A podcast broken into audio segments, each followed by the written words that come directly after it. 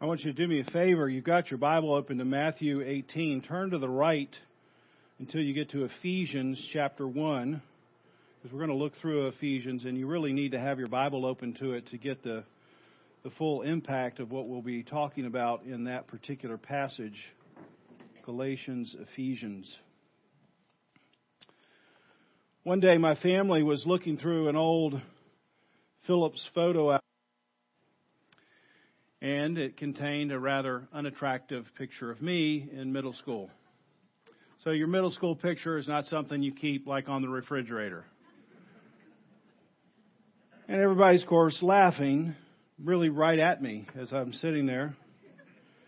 And someone in my loving family suggested that I look like a heavy-set 40-year-old woman. Now, it's so good to be in a family that exercises their spiritual gift of kindness just right in front of you. But that wasn't their last observation. They followed that up kindly by saying, I mean, how did you get out of the bed in the morning? So the question is, what motivates an eighth grader who looks like a heavy set 40 year old woman? I'm sorry for all 40 year old women in here. It's just, you look great, but when you're in eighth grade and you're a boy, that's not, you know, that's not the goal.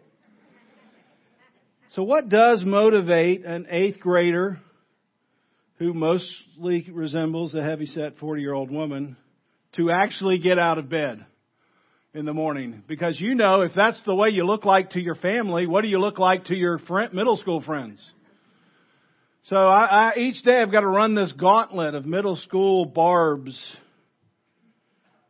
so what what causes someone to to move through life in that way? One primary reason for me was that I was absolutely certain of the unconditional love of the one person whose voice was bigger than every other voice.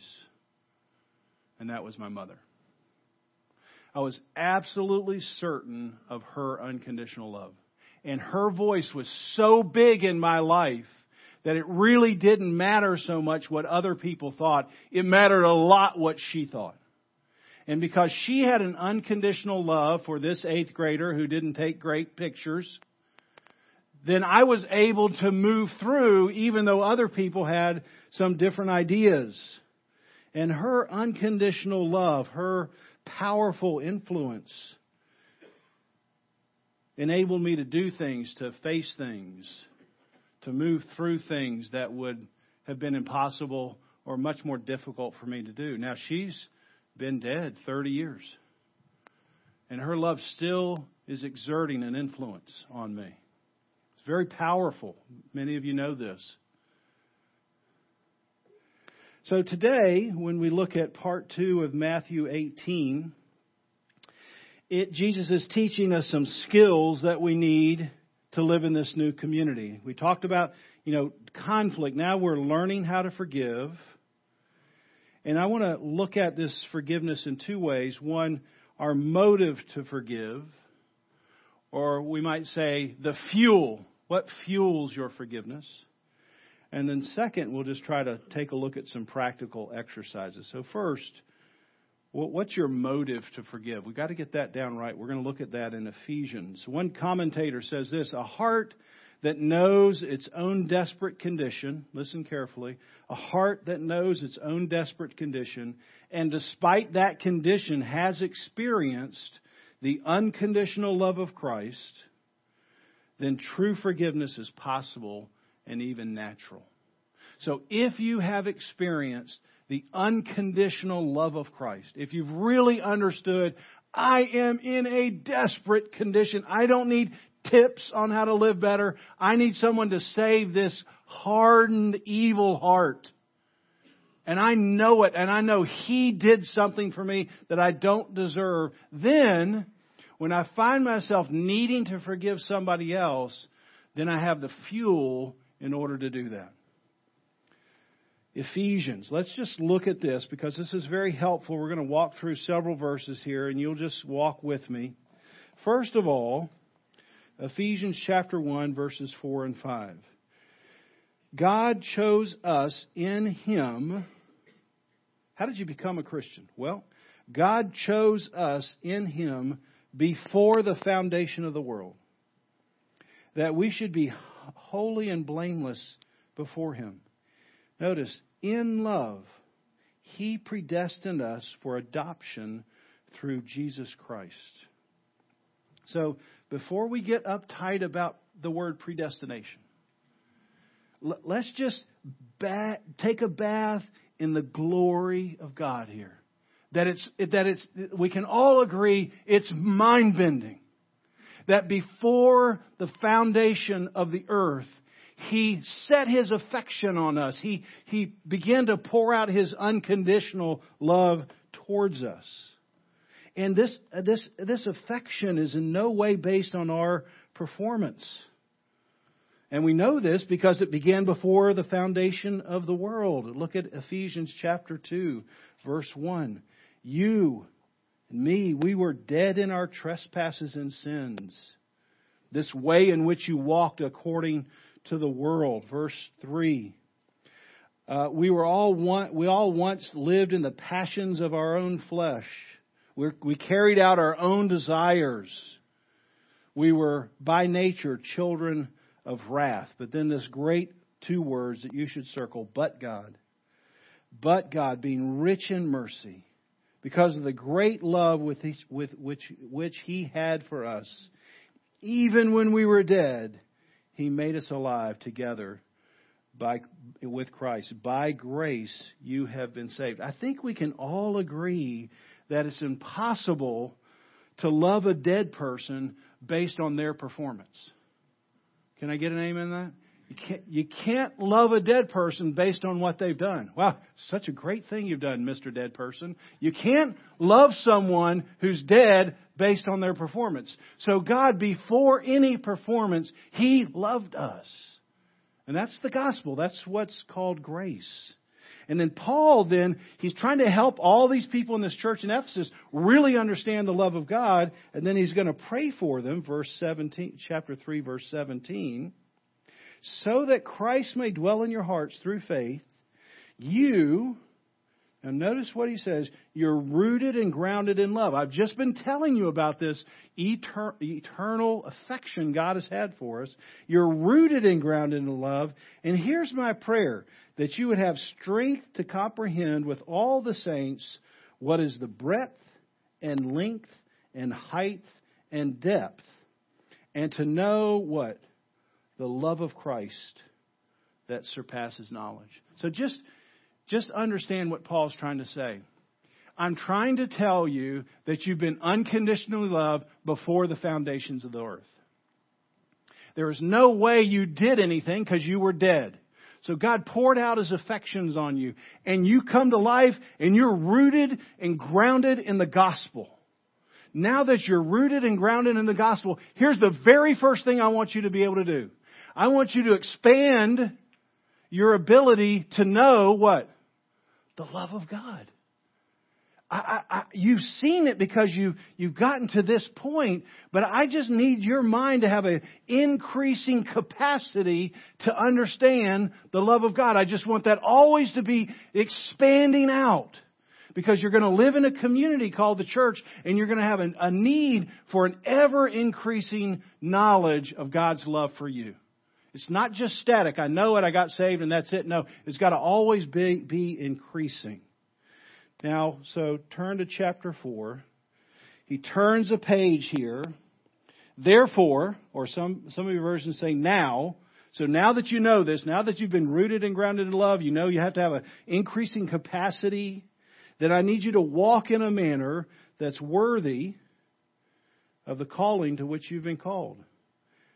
And now in this community, here's the very first thing you're going to need to exercise with all humility, chapter 4, verse 2, and gentleness, with patience, you're going to have to bear with one another in love. You have an increasing, expanding capacity to understand the love of Christ. Why? Because you live in a community and you're going to have to bear with one another. And if you don't understand this love, it's going to be very hard for you to love this way. Does that make sense?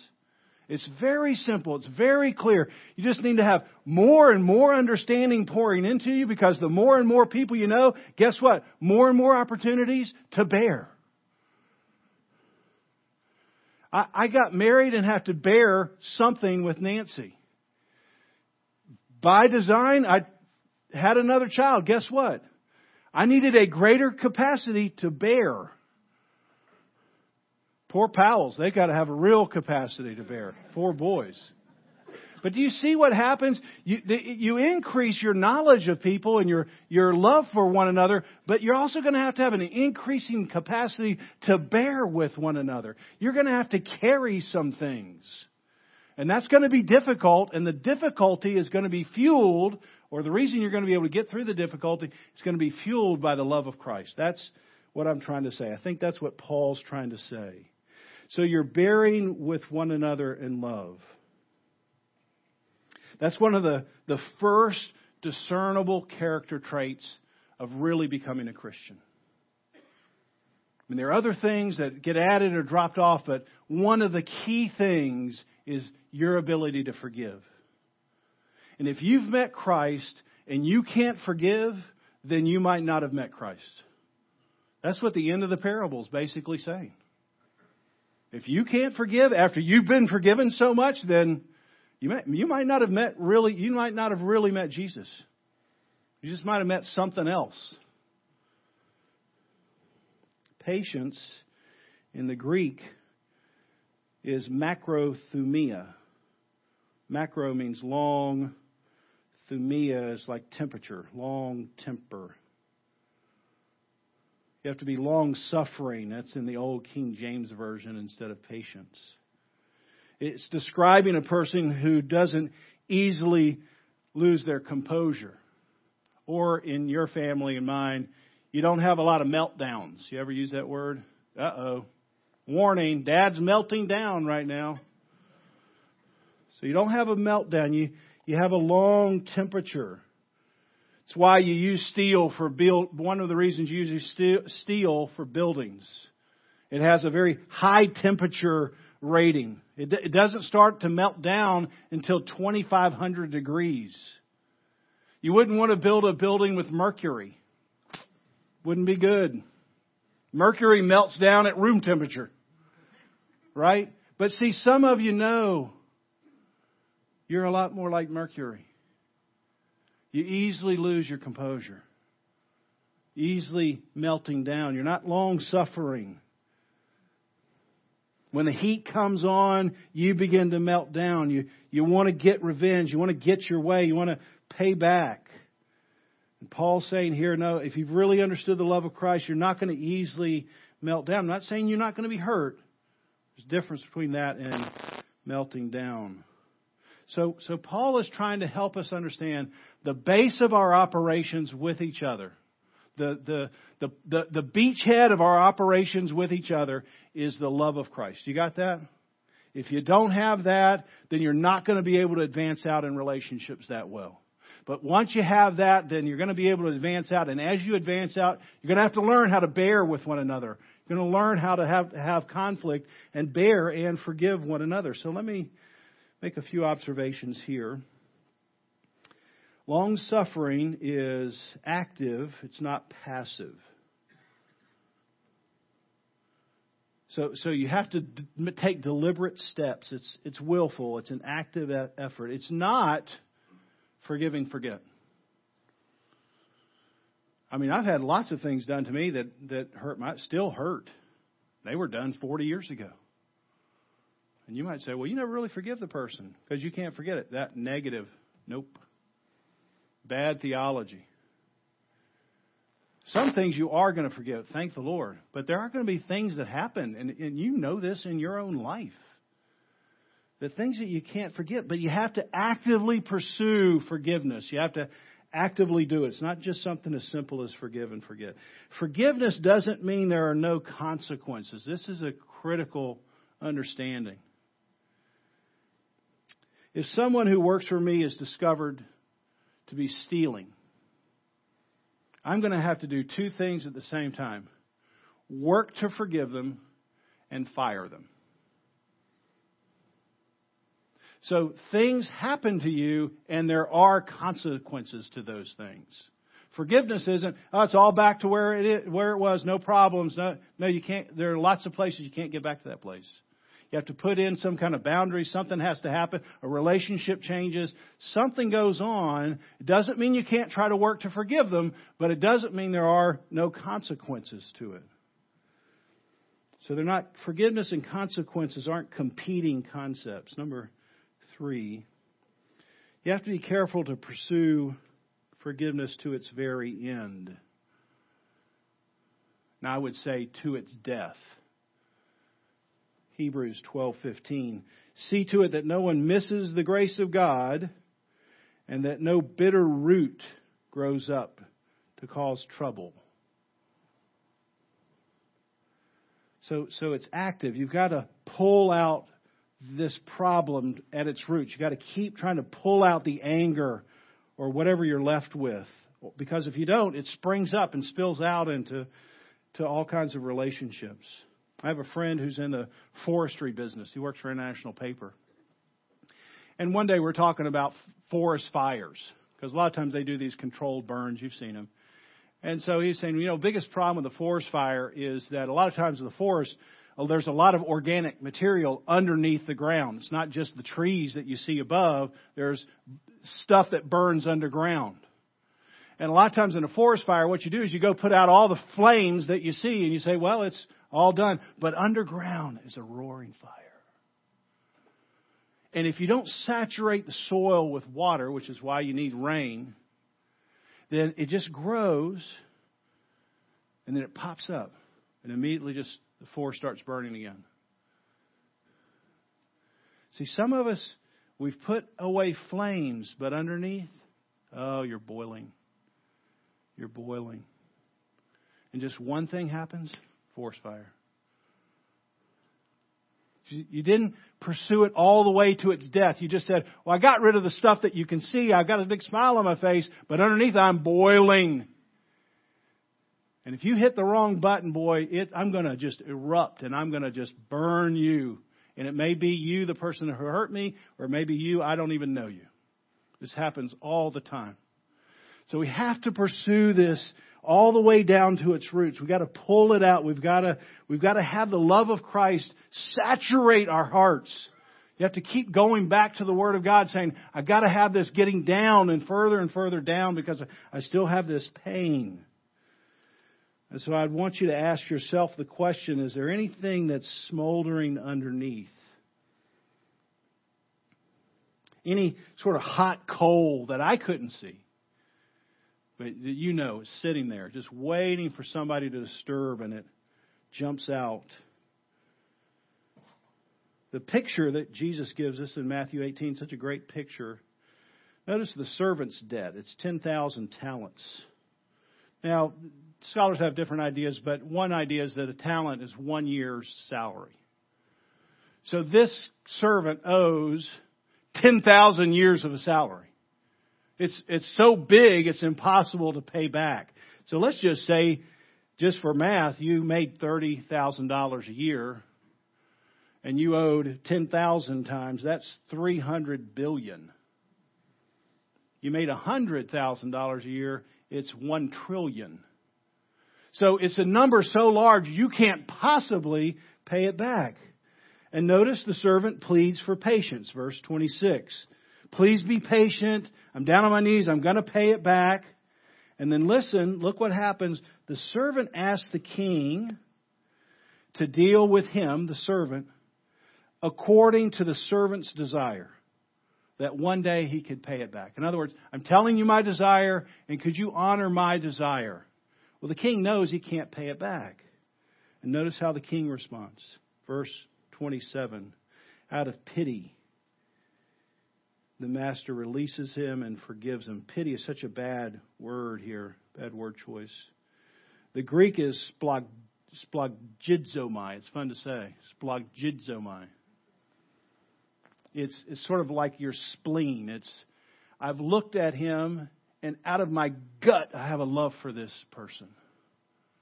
So I'm not, I'm not operating out of the servant's plea. I'm operating out of my own love. Does that make sense? Oh, you want God to operate out of His own love towards you, not out of your desire. Because your desire, first of all, you can't match it. No matter how many times you've made a promise to God, God, I'm never going to do that, and you've broken it. I won't ask for a show of hands. So you really want God to operate out of His own splagizomai, out of His own, own inner love for you, not out of your just pleading, please help me. Please forgive me. So it's an incredible relief that God operates. He, he redeems people based on His desire, not your desire. See, this is what happens if you really don't see that, then you end up saying the sinner's prayer every Sunday. Right? Again, I won't ask for a show of hands. How many times you said the sinner's prayer more than one time? Many times. Why? I, it didn't seem like it took. Because I went out and sinned again. So it must not have taken, so I gotta say it again, and in some place you gotta get baptized again. Well, I got baptized and I really meant it, but I guess I didn't mean it because five years later I wasn't really walking with the Lord. So I gotta, I gotta keep coming back. And the reason you keep coming back is because you believe God operates towards you based on you. And amen, He doesn't. He does it based on Himself. And that's the gospel. That's why it's good news. That you don't have to go out today and perform something and hope God's going to be happy and redeem you. No, He's done it from before the foundations of the earth. What a relief. What a grace. And so that's how the king operates. It's mind blowing. So, some practical suggestions. So, when you forgive, so now you understand the great forgiveness. Now you got to go out and you got to forgive. What, what does that mean when I'm forgiving somebody? Well, I would just say you're, you're not going to hold it or count it against them. And I'm getting that definition from 2 Corinthians 5:19. God is reconciling the world to himself, not counting men's sins against them. So he looks at the servant and says, I'm not, not going to count the $300 billion debt you have against you. I know you have it. I haven't forgotten about it. I'm just not counting it against you. So when someone offends you and you have to extend forgiveness, you're saying, I'm not going to make you pay I'm not going to hold it against you. So then, is it just simply forgotten? I've hurt you. You said, Paul, I'm not going to make you pay. I forgive you. Is it forgotten? No, no, it's not forgotten. You hold the debt. You've let me go, but, but you're, you're holding the debt if you if you're going to extend forgiveness, then you're agreeing to bear something, and I'm not bearing it. Let's think of it like an accident. If I, if if between you and me, I cause a one thousand dollar emotional dent, I say something inappropriate. And it really hurts your feeling, and it, it caused a one thousand dollar dent. If we could just sort of measure it in your soul, and you choose to forgive me, you are still holding a $1,000 dent. Does that make sense? When you say, I forgive you, Paul, the dent gun doesn't go, boop, all back to normal. No, you're holding it. You have to bear it. You have to pay it down. And, and the way you bear it, or the way you, it, you pay it down, is that you begin to let it go. And you let it go by, I don't bring it up anymore when we have a conversation. See, sometimes, especially in marriage relationships, you're just holding on, right? Writing them down in your mind. And at the right time, last September, last December, last February, in May, you're just holding, holding. And I keep bringing it up See, I'm not going to do that. I'm going to, I'm bearing it. I'm forgiving it. I can't forget it, but I've got to pay it down. I've got to, I've got to let it die in some way. And I've got to do that first by, I've got to remember God's incredible love for me. Because if I don't remember that incredible love for me, I'm going to really want to choke you. If you're a visitor here, you're like, oh my gosh, this pastor is a nutcase. He's going to cause a thousand dollar emotional dent and he also wants to choke me. But you understand what I'm saying. If I don't really get in touch with God's love for me and you hurt me, according to the parable and according to my own evil heart, I want to choke you. I want to say, did you understand? That's exactly what this guy's doing. Because he does, he hasn't really understood the forgiveness of Christ. So I'm going to go back to the Bible. I got this thousand dollar emotional dent, or you have it. You're going to go back to the Bible, and I'm going to remember God's love. I've got to do that. I've got to fully, second, I've got to fully acknowledge my pain. It might be to you. It certainly is to God. I might need to come back to you and say, that really hurt my feelings. This is why I needed you to know. And then I've got to, I've got to pour it out on God. Matthew 11:28 Come to me all who are weary and heavy burdened. If you're involved in a church, one heavy burden you carry is the pain that we cause one another. God, I, this is so hard. I wish everybody in my church was perfect. I don't want to carry anybody's burden. I don't want to bear anybody's pain. I don't want to work with their dysfunction. So I'm having to bear it, and I bear it by telling God, God, this is hard. Can you help me? Yes. And He says, Yes, I am going to help you at those points of need. Forgiveness means I'm not going to choke the person. I'm going to try to set appropriate boundaries. You notice that the, the king acts like a servant, right? He serves this guy who owes him 300. The servant goes and acts like a king.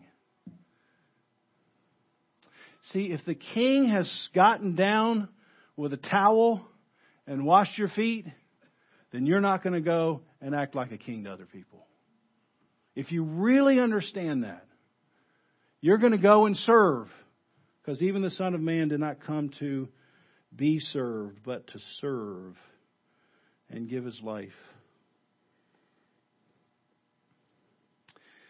We then willfully and actively cut off the oxygen to the fire I'm going to absorb this pain, or you're going to absorb the dent by, by not continuing to bring it to mind.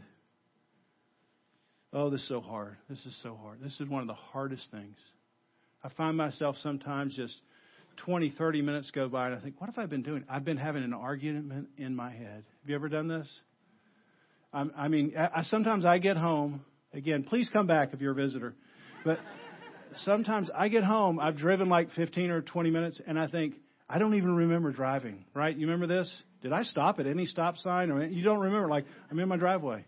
It's because I've been having an argument in my head. He says this, I'm going to say that. Oh, I should say that. I mean, maybe I'm just talking to two people here, but this is how it works. And that's giving it oxygen.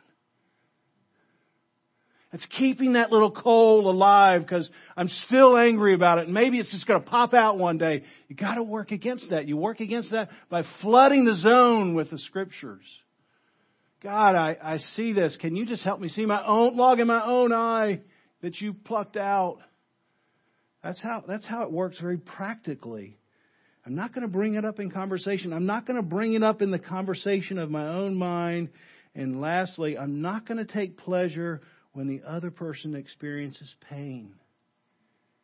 Now, you would never say this to anybody, but when somebody who's hurt you, something bad happens to them, doesn't have to be any related to your conversation or whatever, you just go, yeah, they deserve it.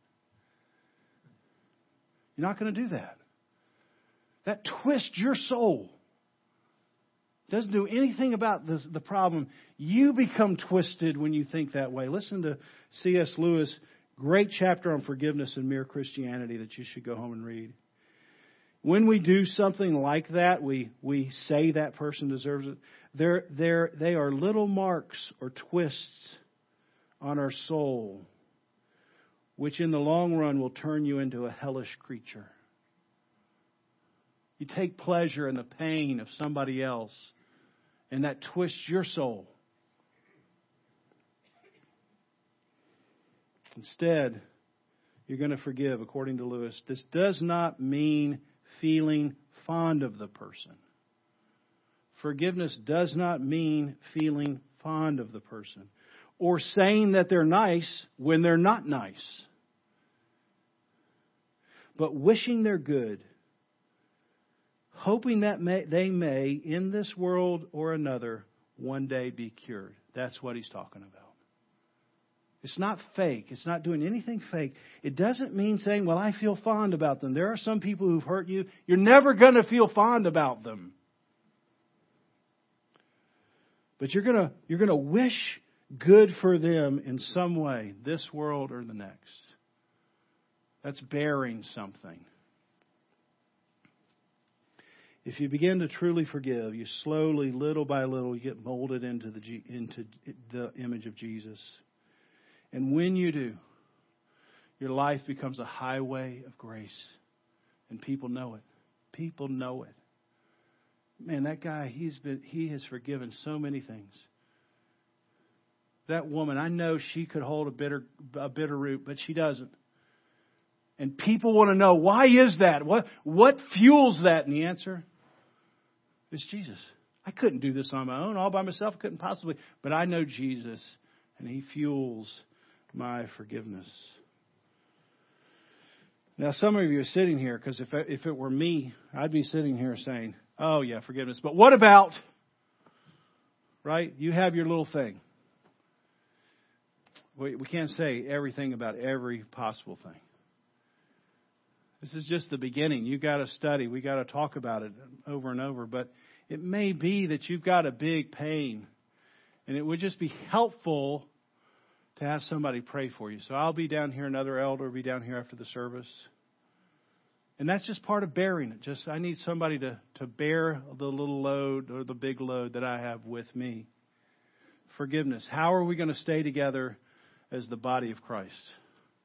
We've got to learn when do we confront each other and how do we do it. And then after that's over, how do we forgive? Let's pray together. Lord, um, everybody here understands what this passage says.